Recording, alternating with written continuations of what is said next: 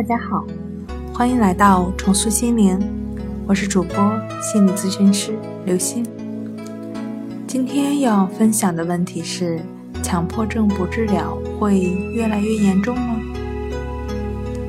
人是主观能动性很强的动物，并且强迫症的个体差异很大，这个问题不能一概而论。有的患者。有自愈的可能性，但会经历相当漫长的时间。那有的患者不会自愈，反而会不断的加重。